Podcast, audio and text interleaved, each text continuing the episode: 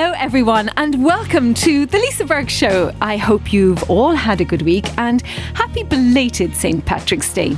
And on that point, you may have seen our little video on RTL today where myself and my Irish colleagues here on the radio, Sam Steen and Melissa Dalton, shared some Irish snacks courtesy of Sam's mother, bringing them over on the plane with her. So thank you to Sam's mum there. We also did a lovely interview where, again, myself, Sam, and Melissa were the guests of Terence Jarosz on his podcast, Vous avez comme un accent, where we spoke about the Irish language. You can get in touch with me and the radio team on all the usual social media channels. And you can listen to this show on RTL Today Radio at 11am on Saturdays, repeated on Sunday at noon, and also available as a podcast on RTL Play, Apple Podcasts, and Spotify. Please do subscribe to the podcast if you're a podcast listener, as it really helps the podcast to be found amidst the plethora of others out there, and it puts Little Luxembourg on the podcast map. Apparently, rating the podcast also very much helps and would be very appreciated. RTL Original Podcast. And now on to today's show. I have three guests from the British Luxembourg Society to talk about what's coming up in their 75th anniversary year Louise Benjamin, Darren Robinson, and Jackie Spence. I was also going to have musician and composer Pascal Schumacher in the studio to talk about his latest album, Luna. However, he tested asymptomatically positive for COVID yesterday, so sadly cannot make it this time, but he will be here another time in the future. In his place, however, I'm delighted to welcome Goscha Kramer, CEO of The Office, now with three locations in Luxembourg, a place where companies can co work, meet, and eat together. Now, most people know Goscha in Luxembourg as the beautiful and talented Polish entrepreneur that she is. What is less known is that her studies at the University of Poznan in Poland targeted studies on post Soviet transformations.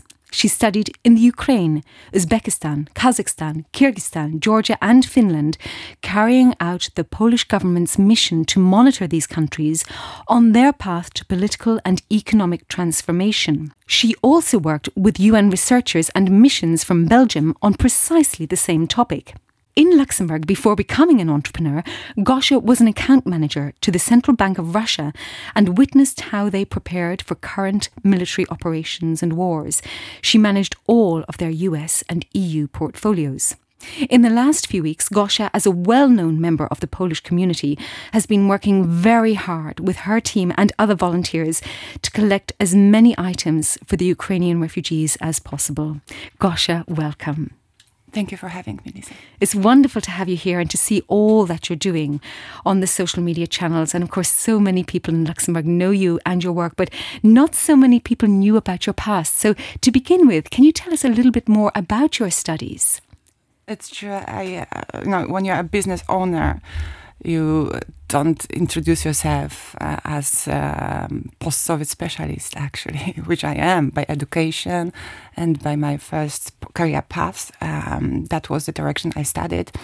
I, I also even started PhD uh, diploma towards this direction, that which I gave up during my career, and which still makes me. Uh, a person who, that quite understands what is happening and is able to translate it, or to explain it to first to my kids, to my team, to my coworkers.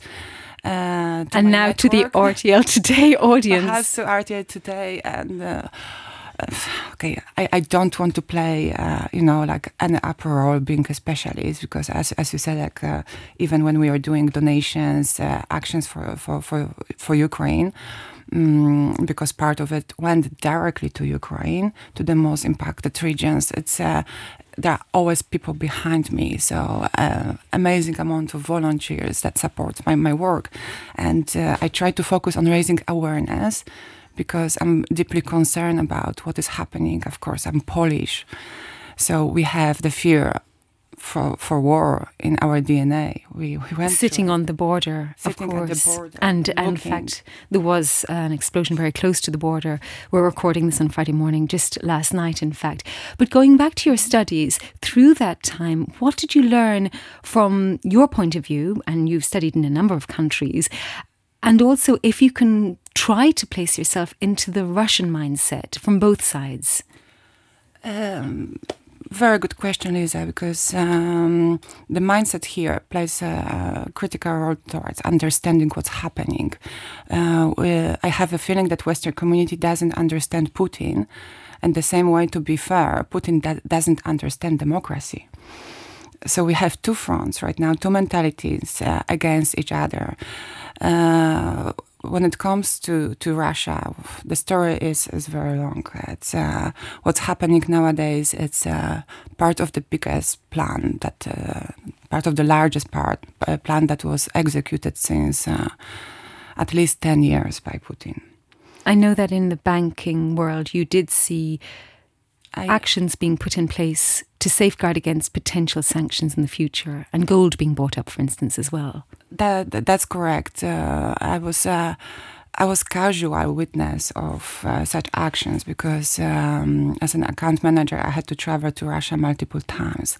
I also traveled to uh, to Ukraine equally often, and, uh, you know, during the meetings, it was disclosed to me how Russia was buying gold from all post Soviet republics and from any access uh, they could get, uh, even to funny stories as they would be going in the, into the local market in Tajikistan. Like, you know, representatives of central bank would go to a local market to buy the gold from there.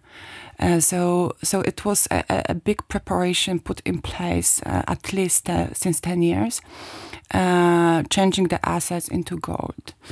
Uh, diversifying portfolios, diversifying the place of keeping the assets because um, it's it's public information at the at the beginning, the, the central bank of Russian Federation assets were kept in Luxembourg, actually.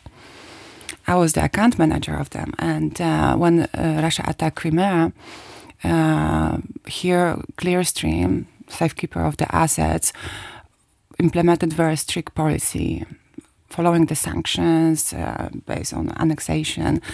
Uh, but then um, actually Belgium became like more relaxed uh, towards those assets. So, so central bank just moved it because uh, that was our not uh, unified reaction as European community that uh, we could not agree to the level of the sanctions and to the execution of the sanctions. Right now, we, we see a little bit different story that uh, the sanctions are much stronger and the response and execution it's uh, it's it's also strict. During that time, were you ever asked or approached to become a sort of spy? I didn't, and uh, you know, it's a beautiful part of um, female gender discrimination because my boyfriends were, and uh, I was aware of it. And uh, when we were uh, still researchers, uh, I know that the, the, the, they have been approached by both uh, Polish spies agencies and Russian spies agencies. so on both sides. On both sides, I was kind of um, I was followed I was excluded uh, from it. Uh, Followed by which country? Uh, there were, you know, like agency doesn't have a specific country. Let's put it that way. When we speak about, for, for example, Soviet agency, we speak about a multiple nation country that is desynchronized along uh, various uh, post-Soviet republic um, places. Well, that's a very interesting point because then, given that you've worked in Russia and Ukraine and various other countries, but at the moment we're focusing on those two countries, what did you feel was the relationship between the two countries? And of course, that's a very hard question because uh, not every person represents their country. A passport doesn't represent a person's intrinsic values or ideas or thoughts sometimes. But but given your outside viewpoint, what did you feel was happening between those two countries when you were working with them both very intensely? Entire post-Soviet, uh, post-Soviet republics uh, region has a very um, difficult relationships with Russia from uh, historically. Uh, Ukraine uh, demonstrated it several times in their history that they don't want to be part of Russia. So whichever revolution was happening, they always voted to to dissociate the, the territory from Russia, because Ukraine is a separate European nation, and they always felt it, and they always fought for it. Um, they are separate, but they still, I mean, even in the, the dialogue uh, that we've heard over the recent weeks, they still call themselves the brothers, the sisters of the Russian people, the one family. Well, this is how Russia propaganda calls them. They never consider themselves as brothers and sisters of Russia. We are sharing, uh, you know, Slavic nation also includes, for example, Poland, and we also consider uh, Ukraine as our brotherhood, uh, but not really Russia, right? Because historically, too much happened, and if uh, if you look back even to Second World War, how Soviet uh, army destroyed Ukraine, they they they destroyed it to the to the last uh, to the ground. Uh, so the Brotherhood was already killed uh, there back in the days, and uh, Ukrainians carry a very strong sense of their own nationality. They understand Russia, they speak Russian because this is the language they were taught at school. Uh, in the meantime, they developed, they, they, brought back Ukrainian to school. So, right now, younger generations they speak Ukrainian, they don't speak Russian any longer. Uh, so this uh, sense of belonging and brotherhood uh, that we see uh, as a narrative of, of Russia uh, is not as strong as, as as we might believe. And just thinking also of what you observed as, as you say in your own words, a casual witness through your time in Clearstream. Why do you think uh, Russia was doing this? Do you feel that they might feel a little bit hard done by, that they are the black sheep of the Western world, let's say, they're not included, and they are acting, therefore, defensively in their choices because they're trying to protect themselves geographically and also asset wise. Well, I, I, rather don't refer there, there directly to the Russian narrative because it would be disgrace to Ukrainian nation and to any European nation, because providing any sort of explanation to the most brutal invasion since since since Second World War, uh, it has zero justification in in any kind of argument. And if you look at it, because uh, you know historically many things have happened post-war. Uh, Russians' plans for expansion were tolerated by uh, Western community. Let's look at Georgia, Crimea. Not speaking about little republics annexed uh, in, in, the in, in uh, on the on the go, um, and and surprisingly, or not surprisingly, uh, Russia invades only those territories that have direct access to the seas. And uh, the Russian, so-called Russian minorities being discriminated uh, are only sitting at the seacoast, um, which is absurdic. And I refuse to, to, to even you know tolerate this kind of excuse. And um, you know when I look at, at developing situation, I feel kind of like uh, you know Jennifer Lawrence in the in the movie uh, Don't Look Up yeah, I, I did watch yeah. that. Yeah. I have a feeling I like I would have to stand here and and uh, and scream like you know, don't look at the sea, because if you look at the sea, you realize that there is a hundred percent chance that much more people are going to die. Mm -hmm. Mm -hmm. Well, let's turn to Poland and everything that the Polish community here in Luxembourg, but of course in the country itself, have been doing. I mean, I think the statistics are like 2 million, more than 2 million refugees have literally crossed the border into Poland and are being cared for by the Polish people in less than 30 days. That's incredible, isn't it? It's I mean it's giving me goosebumps as I say it and the Polish people have been literally there opening their homes, their schools, everything tell us about the mindset of the Polish people to the Ukrainian families, mostly women and children. Uh, it's unbelievable what was happening. Um, I, you know, like uh, Polish, uh, Polish as, uh, as, a nation, we have our little issues inside of the countries, and uh, like you know, there's always like discussions happening. Uh, should should we do this or that? But from the day number one of war, nobody had a single doubt of what to do like how Polish nation jump on helping. Uh, I, I, was I'm pr proud to be Polish. Mm-hmm. every day. Because as, as you are saying, this uh, support was organized by civilians. So before government reacted, we civilians we ha- had it all figured out. We created, you know, the Facebook forums and groups, and we created the network of drivers bringing people from the border to the houses. Then we created a platform when people were publishing uh, their apartments. So uh, the the Ukrainian families they could choose with whom to stay. Like you know, look at the picture. I would have, I'd like to be with this family or countryside, and maybe with the dogs. so it was like you know, it was full inclusion. Of course, right now since we have two two million Ukrainians right now, it became more complicated. So we had to activate schools. And just remind us, what is the actual population of Poland prior to this? So population of Poland is uh, of not even 40 millions right now. So it's quite a fraction. Uh, it, it is. So like a fraction is significant, uh, which we are still managing. What I'm afraid because the Ukrainian population is 45 millions and it's only 2 millions that has managed to escape. So the question is what's going to happen with, with other 43 million that are still in the country. Yeah. Because we will not be able, like physically, to, to accept them all. Yeah. Yeah. Well, I mean, obviously, we have also seen your work here in Luxembourg. So tell us about what you have organized here. We organized a um, collection of most critical items.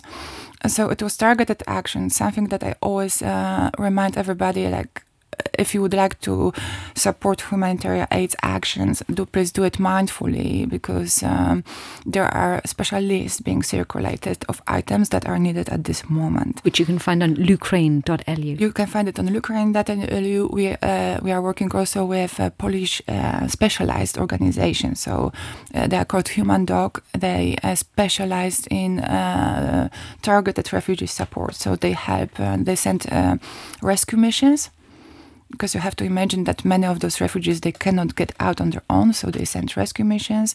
They send uh, humanitarian aid directly to ukraine uh, to the cities that are the most impact, impacted by uh, bombarding and uh, basically destroyed when the, there's no food no medication. Uh, so we, we organize a very targeted action on uh, firstly medications um, and here we got supported by the communes of Luxembourg. Uh, it was unbelievable to uh, to watch, and um, I was like on the on the phone with the organization all the time. And uh, I must say that like uh, that was I think like the, the on, on, medications that what that was the only um, moment when I broke. Um, when I got a call saying like, uh, Gosia, like we need uh, children intubation tubes and um, I, I, broke down. On that point, I literally yesterday saw a piece by Alex Crawford from Sky News where she was taking pictures of surrogate babies in incubator after incubator after incubator yeah. uh, whose new parents cannot get to the country to collect them. Yes. And um, the Ukraine was always like a very attractive uh, country for surrogates. And, uh, and right now those babies are left alone and uh, I, uh, I've seen those uh, reportages as well of newborns being uh, and speaking of which because that, that was the action that we are organizing actually at the office um, right now because we are supporting right now the most critical items is actually the baby sets for the newborns Okay, so, so that's a call collecting yeah. right now. We're gonna be sending it the, in the transport on Tuesday. So we are collecting through the weekend and on Monday and Tuesday morning every item that is related to newborn sets. So if anybody listening has anything for newborn babies, clothing wise, I suppose people may have some clothing wise, but but also like uh, you know the the pampers uh, for, for for the newborns, baby blanket yeah. And anything that that uh, like if you picture yourself being uh, just becoming a mother, uh, what would you need in this situation? Uh, pacifiers, butters, uh, nappies. Um, the washable ones? The washable nappies. Washable nappies. So that's better than actual packets of diapers because they can be reused, of course. Exactly. Yeah. I mean, we've seen the awful pictures of hospitals and maternity hospitals being bombed, and one particular picture, an image of a woman on a stretcher in labor who actually died, unfortunately, and her baby died too. yeah, of course, Yes. yeah. And this is all true information and um, you know we have, we have to all uh, realize the gravity of the situation. Um, the bombarding on the civilians is happening. We have seen what happened in mariupol. Mhm. in the theater when uh, the bomb on uh, on the place when where children were hiding the theater was a sign uh, with Children the, the the huge sign saying it's children safety place. And they don't hesitate to drop the bomb What do you think will be the end point for Putin? if I have to speak from the military military strategic perspective, um, well, he has only two options uh, internally in Russia. Either he's gonna be poisoned, or his army generals will turn against him. Do you think that is possible? Uh, I think this is already on the agenda. That's why he is hiding, and uh, that's why he's so paranoid about his own safety. Because uh, even his army generals are realizing the madness of the situation he caused. So that would be the turning point that uh, his army generals uh, would. Um, If that happened, who would be in line to take over? they don't have obvious successor. Pro- Probably they're gonna call back Medvedev because he was like uh, good in uh, being uh, in the um, marionette on, on the throne. Let's put it that way. Um, But you need more than a puppet on the throne when they have to lead a country. It was more a puppet on the throne. Uh, so, so there is no obvious successor because Putin did not allow anybody to grow alongside him. So there'll be a vacuum of power if and when he does leave. It, it will, it will, but the question is like, what, what's gonna be the level of destruction he's gonna still cause before? Uh, And you said there were two options. What is the other one? the other one, it's uh, he, he's gonna continue. Lisa, he's not gonna stop uh, invading Ukraine. There is no peaceful negotiation that will resolve the situation unless Ukraine surrenders and gives up their independence. And this also would be uh, probably only uh, temporary because uh, Putin, and I, I- look at it extremely seriously, he already ran his referendum.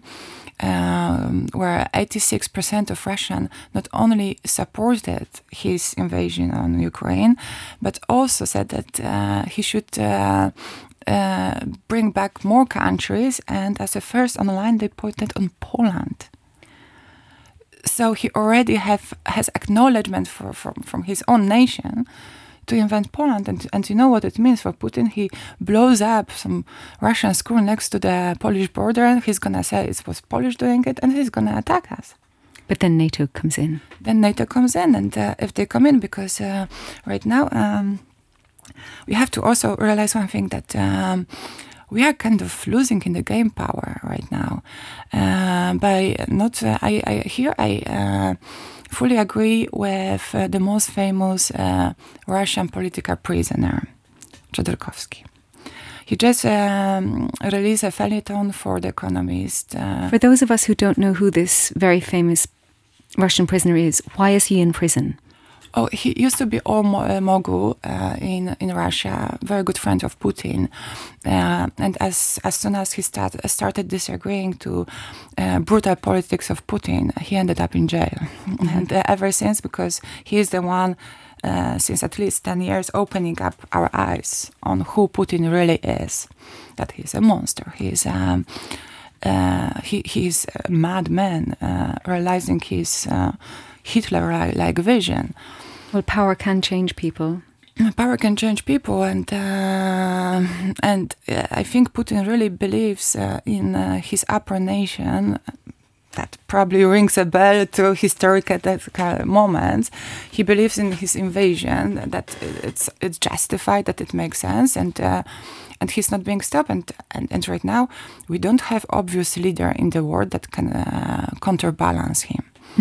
Because by calling Putin and saying like, okay, can we, you know, like, can we discuss it? Uh, we just further demonstrate our weakness. Uh, To him, to his To mind, because he's not a, a talker. He's not a. and he sits there and he observes that and he takes the conclusion. But just coming back to what we can do, what our listeners can do. So the call out to action for anybody here who feels sometimes like helpless, we can think about newborn babies and the things that we can give this weekend. Where can they bring these things? They can bring it to the office located at 29 Boulevard Prince Henri in the city center of Luxembourg. And alongside newborn items, what else is in need? For the moment, that's it.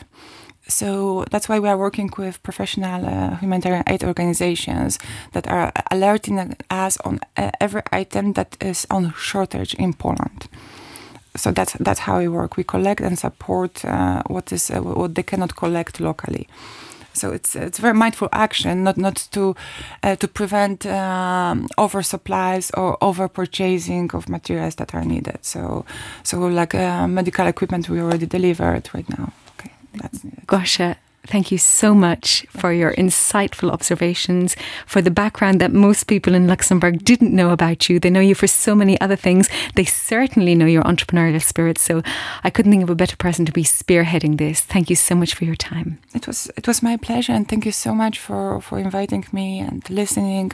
I, I think it's as European uh, community we we are showing the strength. As so I was saying at the beginning. Uh, that uh, we have uh, troubles understanding Putin.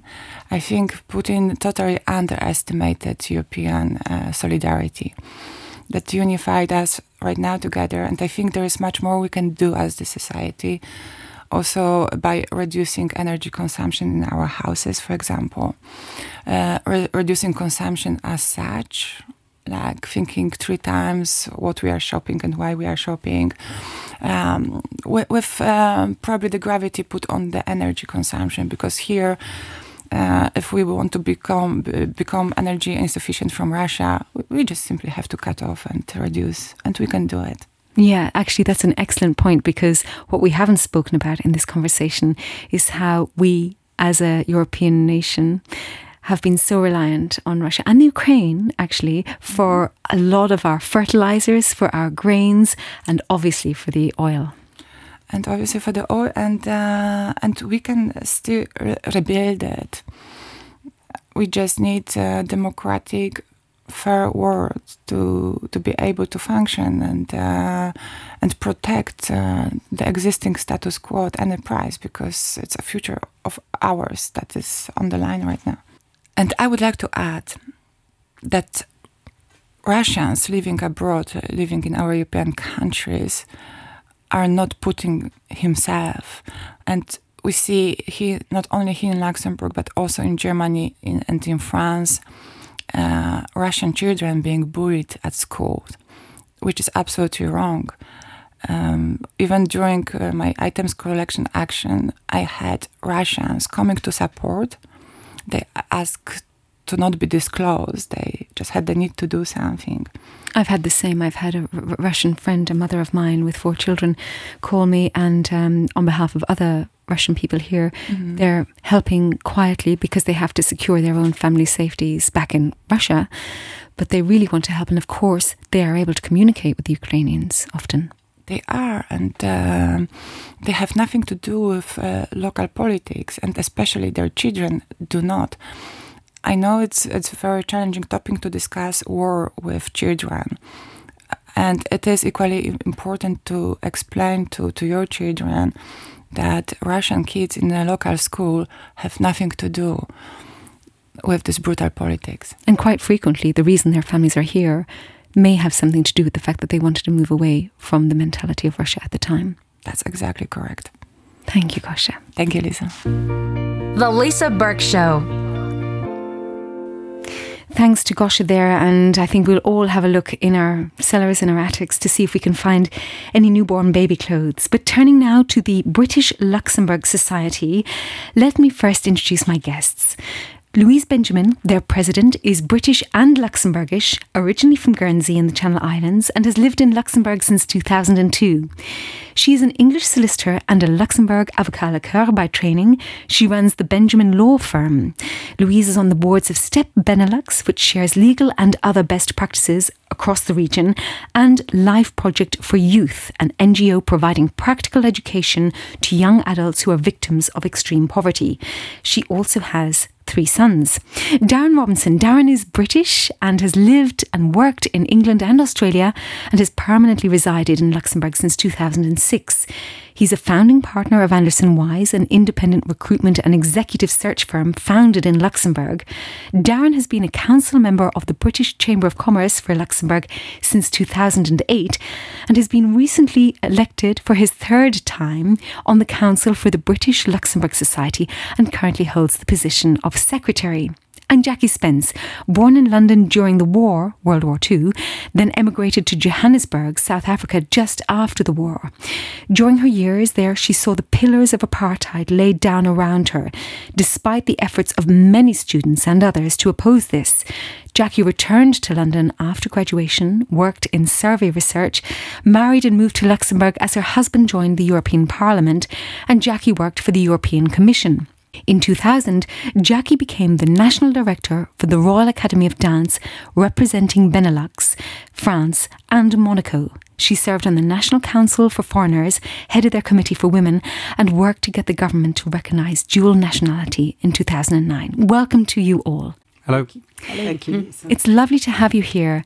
And Jackie, I want to turn to you first of all to talk to us about the British Luxembourg Society, its history, where it came from, and really the resonance it has with what we see unfolding today. Lisa, it's quite ironic, isn't it? We're celebrating our 75th anniversary at the close of the Second World War, and we're now seeing another war unfold before us, which I find very poignant and very full of emotion.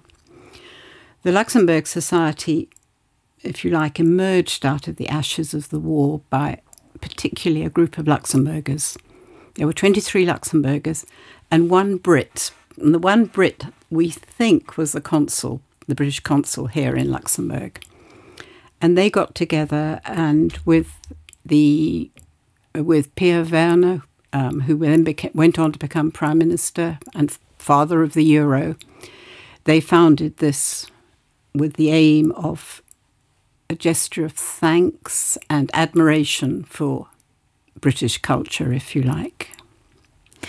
And just talk to us then about your memories as a child in London, because I know your mother didn't want to leave London through the war, and how that's impacting you now when you watch the news reports from Ukraine.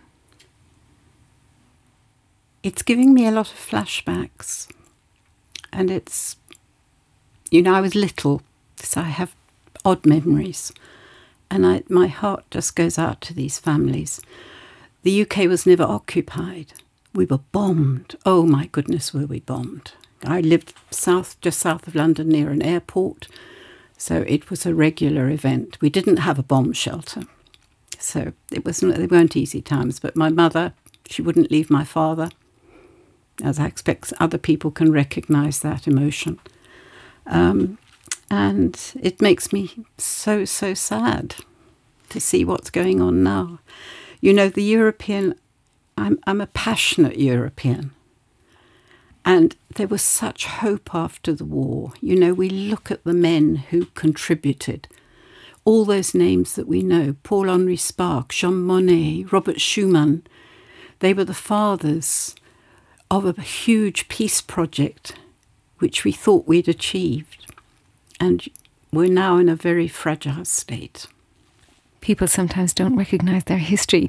But just moving on, then, tell us a little bit more about the British Luxembourg Society, born out of war and with this very long history 75 year history. So tell us a bit more about what you do and what you stand for. Well, at the beginning, I think it was the Luxembourgers wanting to express a deep sense of gratitude and particularly to Churchill, because that was, if you like, the start point. And the idea amongst the committee was to erect a statue. and they had a fundraiser which exceeded all expectations financially. And you see that statue now in the Plus, Winston Churchill. You know, m- many of us drive past it almost every day. But the subscription was so uh, generous that there was money over. And that led to the institution of something called the Winston Churchill Memorial Lecture. And I would say that's been the flagship of the British Luxembourg Society over the years. And we've invited, we, the Society and its members, have invited numerous high profile politicians, academics. We've had Margaret Thatcher, we've had Douglas Hurd, we've had two Secretary Generals of NATO. We've had a whole succession of eminent um, speakers. Last, our last big speaker was Lord Patten. And we aim to do this every year. But so that is one side. But the other side is actually, I think, a little bit even more touching. Luxembourg wanted to give back. So in 1947, they brought 166 children to Luxembourg to have a two month holiday here to see Europe. These are children who were, you know, probably evacuated during the war from in the UK. They came to Luxembourg, and that built up a bit of a tradition of Luxembourg children being invited back, um, students being put in contact. And I thought to myself when I was reflecting on this, it's a bit you know, it was a predecessor of the Erasmus program in a way, um, which has been so hugely successful. Mm-hmm. They, uh, sorry. Carry on. No, they did all sorts of things. They founded a British English language library. They held an English week, which was quite interesting.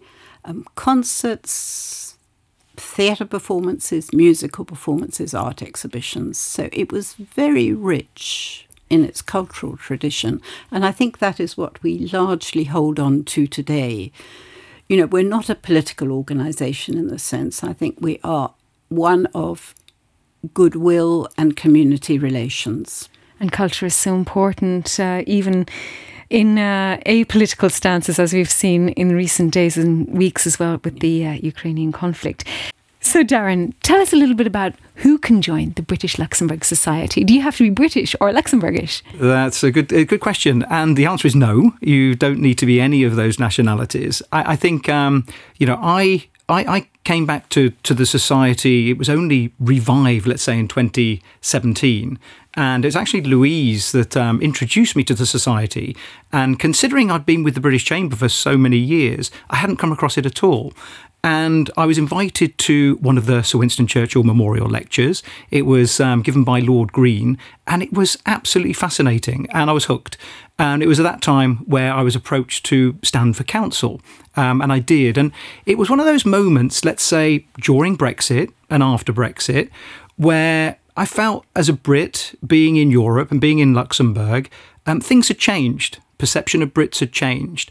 And I thought, you know, I want to do something about that because we haven't changed. And most of us that are on the continent, of course, support Europe and we believe we're more European. Um, of course, we're British, but the European project for us is, is important. Now, the membership, we've got about 165 members right now, and out of those, the majority of Luxembourgers, and followed by Brits, and we have actually 15 different nationalities.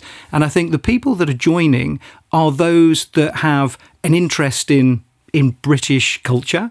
Um, it could be that they studied in the UK or they just like the idea of being part of something that, let's say, is working towards continuing to build this friendship between Luxembourg um, and Britain.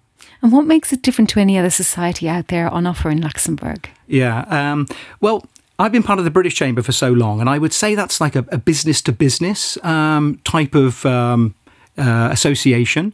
This one's a little bit different because I think the connections are very different. Of course, there are business people that are involved in the society, and that's what you would meet at different um, events. But also, you'll be speaking to an artist or an historian or somebody from the university, and that's quite unique because in my circle, um, I wouldn't have necessarily met those individuals even though you are a recruitment uh, agent and you have a whole recruitment portfolio of people.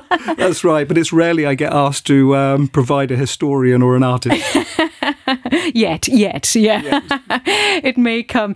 Louise, let's turn to you now. The 75th anniversary. Tell us about this and what you've got planned, and just dive a bit more into the British Luxembourg Society. What's it like being president?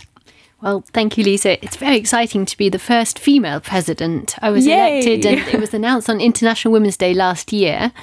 So um, it, it is exciting. And the other exciting thing is that our very first Sir Winston Churchill Memorial Lecture to be um, to be hosted by a, a Luxembourger. Um, will be later this year on the 30th of May. We are absolutely delighted and honoured to have uh, President uh, Juncker to as our uh, speaker, and President Juncker will talk about a changing Europe. Circle. indeed. So we've got President So Juncker we've coming. got a, very exciting um, program this year. Um, How can people apply to? if you would like to um, attend our lecture on the 30th of May, um, we invite you to join the society. It's actually very inexpensive to join and uh, very easy to join. So please do join the society, support us. And come along. Um, we're very grateful to FONARIS, which is a Fondation Nationale de la Résistance, who are working with us on this lecture, also the British Embassy and um, HSBC, who are very kindly sponsoring the cocktail afterwards. Always good to have some sponsors, particularly if they're banks. and I think after two years of COVID, we're all looking forward to a few um, receptions. In person, Cocktails. absolutely. Will it be a hybrid event actually? Because so many have gone hybrid now. They'll be online. No, we are hoping that by the end of May, uh, COVID will be behind us temporarily and that we can host up to 280 people. So you have a few more spaces. Darren said there's about 165 members. So if you can host up to 280. Yes, then it's time to join the British Luxembourg Society. And what else have you got going on this year? I think the summer cocktail is another exciting event, which will be on the 12th of July at the residence of the British Embassy. And there will be live music. Um, we will also have a double decker bus to take you there. It's a nice English London bus. And we will um, announce the results of our Jubilee Poetry com- uh, competition. Well, you must tell us about how to apply for the poetry competition. the Jubilee Queen being of Hearts, yes. Uh, yes, being of course. You can write about any queen, actually. Oh, so tell us more. Well, we will be announcing details of how to apply soon, and we'll have children's sections, which um, together with the Anglican Church, and the adult section will be um, entirely our competition and announced at the um, on the twelfth of July. And of course, the Jubilee is in relation yes. to the Queen, the Queen's Jubilee. Yes, Uh, it's a big year for the Queen, and it's a big year for the British Luxembourg Society, 75 years. Uh, other events that we have planned are a history talk on the UK's diplomacy um, part in uh, Luxembourg history. And uh, Ooh, what does that mean? You just explain the title a bit more. If if you um, if you look if you go back, I think about 150 or 170 years. Uh, yes, uh, Luxembourg was a different size than it is today. yes, yes, that's true. There's parts of uh, Belgium, UK I think. actually played a part in that. And Guy Thewes, who's the director of the two city museums, uh, he will give a lecture to us later this year in the autumn, hopefully. May I ask? Uh, Britain was a part in in the size diminishing, or um, Well, you'll have to join. I'll have to you, join. Lisa? I'll have to join. My my history knowledge out. doesn't go that deep. Sorry. Yes, I will have to learn more about this country's borders and how it came to be. Exactly. So if you join, you will be able to attend Guy Thewes's talk. Uh, we also hope to have a trip to London.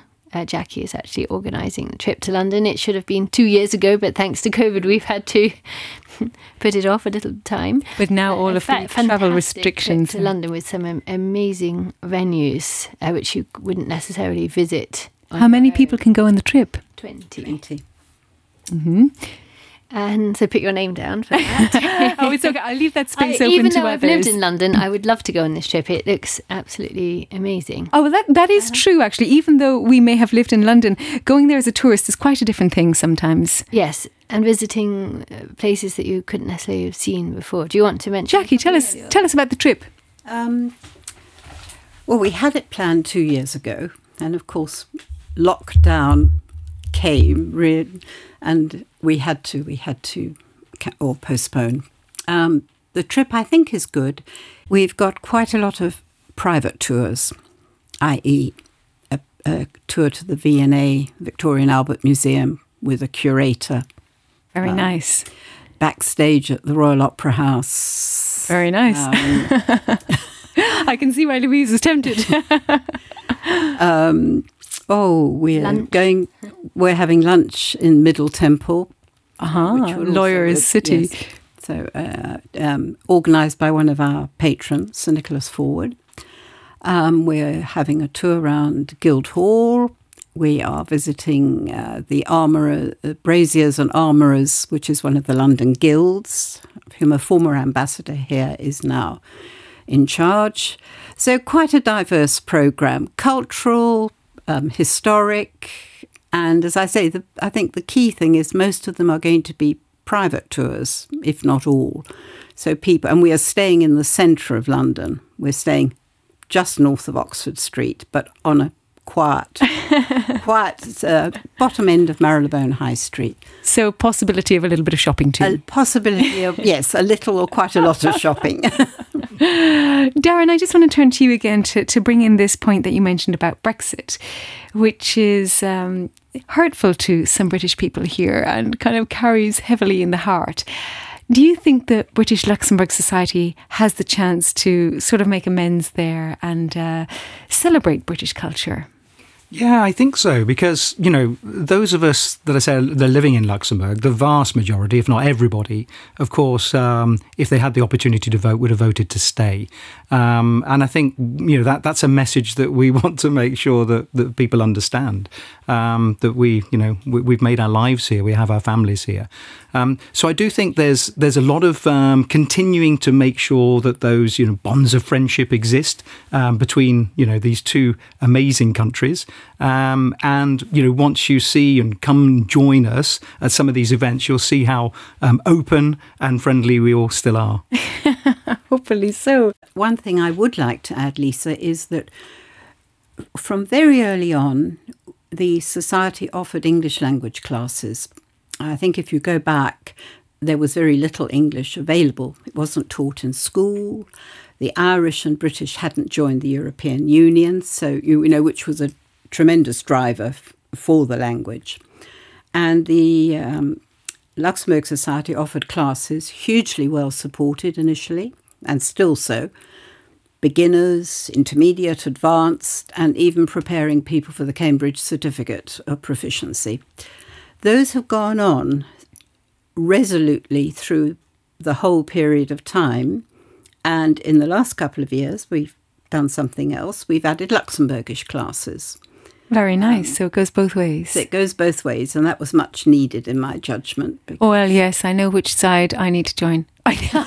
well, there you are. Although perhaps people will write in and tell me there's something else. we also have um, art classes. Oh, how lovely. Yes, those were started, what, It, sorry. A couple of years. We started off with art history and now we've moved on to more practical. So it sounds to me like you're a wonderful cultural endeavour. Lots of culture. Lots of tours as well. Tours. We have a tour of the Abbey Neumünster because um, the Abbey Neumünster are um, supporting our event with President Juncker in May, uh, g- uh, giving us free use of the auditorium, which is very kind of them. And so they will also give us a tour at the end of April of the Abbey and tell us about its history. I know that there was a women's prison there. There's a lot of history. I knew it was a prison. I didn't know it was a women's prison. Yes. Gosh, it, the plot thickens. so, and we, I mean, last year we had a tour of the Chambre des Députés with um, uh, uh, Monsieur Fernand um, Etgen also giving us a talk about it. And um, we also had a tour um, of the Conseil d'Etat. Patrick Santer is one of our patrons, and he gave us a tour himself. Very nice. and, um, Hubert Worth, uh, Hubert Wirth, he's um, helping us with our history talk and with Guy Thewes. And um, we also will have a gala dinner later in the year, hopefully at the um, uh, Burglinster. Oh, well, it sounds to me like this is a very, very nice society to join for some cocktails, some lovely dinners, and some wonderful tours and cultural trips either in Luxembourg yes. or in London. And then, more importantly, uh, we've come together recently to make a, a volunteer list um, the in fact it was the British Embassy asked us whether we could make a volunteer list, and we have quite a good list of people. We're just waiting for a project, but in the last couple of days we've been talking a lot to um, LUkraine ASBL, and uh, they've made three suggestions for a project that we could run to help um, with the Ukrainian. Yes, or that they will run with the British. In fact, they will run it with the British Luxembourg Society volunteers, and it might be a godparent system to help out. Um, I, I think it's already beginning to uh, be created to help uh, families who are hosting so that each family would have a godparent and they can help out with administrative things or a bit of shopping or take the families out for you know coffee. That's an absolutely wonderful idea so that people yes. can help even if they can't provide a home or a place in their home for the refugees. Exactly. Any final thoughts? Well, if you were considering joining, of course, make a point and um, get in touch with us. And uh, p- please do look at Chris Atkinson's uh, classes because he's doing the English literature classes, the art classes, and he's organising the Luxembourgish classes. He's, he's our star. He sounds like a very busy man. And it's all on our website. Wonderful, which will be linked to this show. Yes. Thank you all so much for your time, for coming in today. And we wish you the very best of luck and enjoy this 75th anniversary year. Thank goodness the masks have come off and there's some networking opportunity in person, which can be enjoyed by all. Thank you so much. Thank, Thank you. you. Much, Thank you, Lisa.